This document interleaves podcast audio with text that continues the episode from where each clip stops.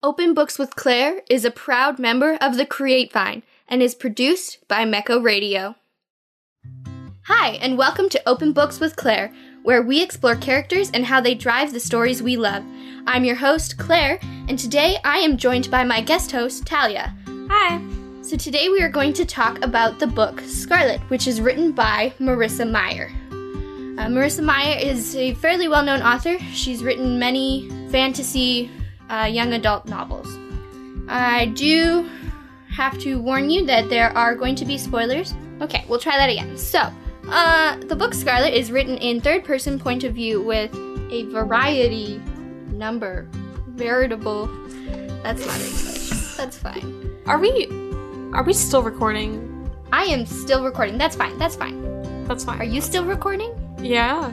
Okay, okay. That's fine. That's fine. We'll just, you know, Alex will, uh, you know, he'll have to take this part out? Hi, out. Alex.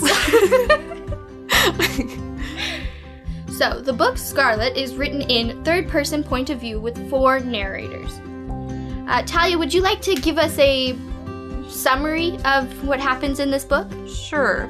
So we're following three different plot lines through this story, and obviously our main character for this book is Scarlet. And since it's based around Red Riding Hood, you see that her grandmother is missing. But um, she continues to do her work. She goes to deliver produce to the restaurant, and there she sees this mysterious, quiet fellow over there just sitting. And it turns out his name is Wolf. She, there's she has a little. Um, you really see her personality shine during the scene as she is yelling at everybody. Um, and she goes home after um, getting mad at everybody for making fun of Cinder. That's what she was yelling at them about. And um, she finds her dad. And she hasn't seen her dad in a while since she lives with her grandma. And her dad is kind of going crazy at this point because he was taken captive and he was being questioned stuff. He was drugged. And so uh, Scarlet's like, What happened? What can you remember? And he tells her that there was this tattoo. And when she met Wolf, there was this tattoo on his arm, and she like makes the connection. So she goes and finds Wolf. She finds him at a fight club, and she's like, "Excuse me, like, what are you doing?" Um, Wolf kind of runs off, and then the next morning he comes to her, and then she's like, "You gotta help me get my grandma back," and he's like, uh, do I want to? Like he he's unsure because he used to be part of this gang that has taken her grandma, or he says that he used to be. And finally he's like, okay, sure, I'll come with you.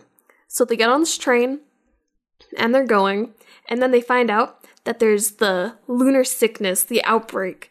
And so they don't want to be stuck in quarantine, so they jump off the train. And here you start to see a little chemistry between Wolf and Scarlet. There, there's something there that you notice as they're flying through the air, coming out of the train. Um. Uh, and so finally they they meet. They go into the forest after they get in the train, and there they find Ran, which is Wolf's brother, and there's a little bit of conflict there. Ran's like, what are you doing? And Wolf's like, get out of here. And so they, they split off from Ran again after Scarlet shoots Ran in like some appendage, I think. Um, so they go off, Wolf and her, and they get to Paris. And they get to the headquarters of Wolf's old gang. But turns out the wolf is actually a wolf in sheep's clothing. Who would have thought, right? And so he's actually bad. He brought her here, and now she's trapped. She's held captive too. Um, but Wolf feels bad. He he's remembering the chemistry they felt. They also kissed already, and they had only known each other for like like a day. And so he he decides that he he wants to help her escape. So he gets her a little identity chip that she'll be able to get out of her cell with, but it's in such a gross way. He like he like gives it to her through his like mouth. It's just it's it's it, it's weird. Um And then she's able to escape. Ran shows up again, and Ran and Wolf start fighting. Um, but during this point, Queen Levana had sent these this gang, this the lunar special operatives, out to go and create chaos. And so Wolf and Ran are kind of in that mentality right now. They're kind of being controlled at the moment. And so Scarlet's just like running for her life. She's getting out of there. Um, and that's where she meets up with Cinder. And so going back to the beginning of the story, now looking at Cinder's view, you see that she's in jail and she's trying to escape with her hand and stuff, all her little tools, and she gets into Thorne's cell. We love Thorne. Um, and they, she decides that she can't just leave Thorne, like, she brings him with her. Um, and because Thorne has a ship. And when they get on the ship, uh, Cinder decides to put that, um, eco, ico, however you say it, um, she puts the personality chip into the ship. So now Iko is the ship, which is pretty cool. And so they go along and they're trying to solve the Princess Selene mystery, right? But like Cinder's Selene, so she's just kind of dragging Thor along, Thorne along for this. Um, and they get to Scarlet's house and they find out that Scarlet's grandmother like helped Cinder get to Earth safe and stuff. So they're like, all right, we we need to find grandmother. You know, we need to find Scarlet's grandmother. Um, so they get to France and they find Scarlet, who is surrounded by these lunar special operatives, and they're able to save Scarlet. And they bring Wolf along too, even though he's still kind of crazy. But he made up for it by saving Scarlet, so it's fine. And then, so that's kind of what Scarlet or what Cinder was doing the whole time. And then you go to Kai. Um, he's been dealing with Queen Levana. She's been causing issues, you know. Um, but he's been given the task to try and track down Cinder. But he's very conflicted about his feelings for Cinder, like if he wants her caught, but he's he's just hoping that they don't find her because he still kind of cares about her. So that's what Kai's doing. So those are the three different people groups that you follow. And at the end, when Cinder and Scarlet are together on Thorne's ship, Cinder reveals her identity to Thorne.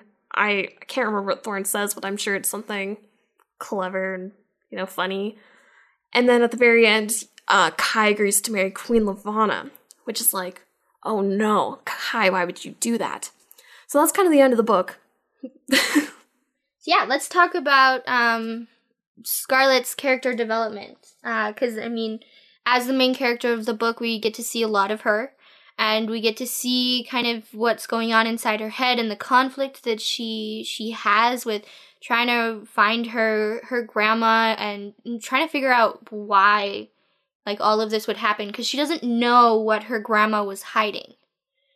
Um, which I mean, you find out it's quite a big secret, uh, since she was hiding the last known location of Cinder, I think. But we get to see Scarlet, um, kind of develop. I mean, she still remains very headstrong, which is good for her, and she's very she's a very tough uh, person. She kind of just takes what's thrown at her and kind of runs with it. It seems. Yeah, she was like immediately ready to just go and save her grandma. She's like, all right, like as soon as I have this wolf guy with me, like I'm set to go. Like let's go right now. Yeah, she doesn't even wait because it's only a few days. Like she meets Wolf, and then it's only a day later that her and Wolf are going off onto this adventure and onto this train, which you also get to see the development of Wolf a little bit too, uh, because you, I mean, he's a new character, right? And you don't you don't get to see his perspective uh, very often, and so you get to see him develop in his relationship with Scarlet as he slowly um, kind of opens up to her a little bit more, but still remains fairly closed off too. Yeah, every time he gets, every time Scarlet gets like close to him, he would just always like freezes. He would just like stops his fidgeting. So that's one of his things. He like yeah. fidgets a lot, but like he just freezes. Yeah, and by the end of it, I think he uh he stops freezing, doesn't he? Like he. Yeah, he definitely he almost, more. Like, whelp- That was not English. What were you trying to say? well, I was trying to say he almost welcomes her pro- like her closeness. Oh, yes. so he almost seems to like welcome her closeness to him and I mean at the end of the book he uh she agrees to become his alpha female, which is quite a bond, I would say. All right, let's talk about Cinder. Let's talk about Cinder's development. So at at the end of her book, at the end of the first book, she finds out that she's Selene, and um, and she's told by Doctor Erland to um, to escape from prison and then come meet her him come meet him in Africa. And like this is shocking news for her, right? So it's throughout this book that we see her um develop as a lunar and as um like a princess of Luna, right? She she goes from she feels a lot of guilt when she uses her gift and um, like it's as soon as she uses her gift that she feels that guilt because she thinks it's unnatural um, but as you as uh, we go through the book we slowly start to see her she still thinks it's unnatural but she also um, she understands when to use her gift and like the right well the better times for her to use her gift. So she's she uses it to help um situations instead of trying to hurt people. Yeah, also, I would say that her whole world has just like turned around on her. She she went through like her teenage years feeling that she was like a nobody because of her uh, stepmom and sisters and stuff. She was just treated so bad and then she's told that she's actually like the true princess of Lunar and she has these powers that she's like doesn't know how to control and didn't know that she had. Like it's just a huge change for her. Well, and she doesn't tell anyone at the beginning, which I think it's it's interesting that she she doesn't tell anyone. Um like she keeps that from Iko and Thorne. Like Thorne thinks that they're trying to find uh Selene he doesn't know that Cinder is Selene until the very end of the book. And I think that's that's kind of interesting too. It's almost like she doesn't want it to be real, and by telling other people, they're either not going to believe her or it would make it more real. Yeah, I agree with that. And she's also like processing it herself. Like she doesn't know what to think about it and she's scared of what other people are going to think about it. Which Scarlet's actually one of the first people to know that she's Selene.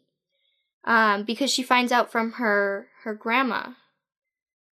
Because um, her her grandma tells her that Cinder is um, actually Selene, and that she needs to go find her. Um, because I mean, Selene Cinder is very important to the throne. Because I mean, they could kick Levana off, more or less.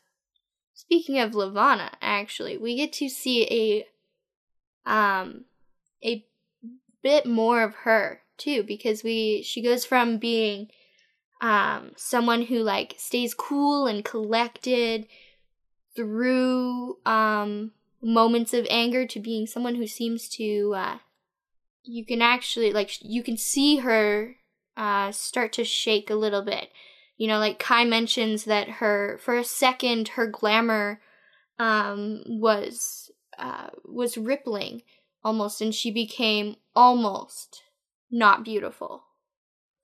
Um, which is not something that you got to see in the first book because she you, she just appears kind of near the end and so you get to see her and i mean you see her being manipulative you see her um you know, she wants Cinder to be found, but nobody really knows why because they don't know who Cinder actually is, you know?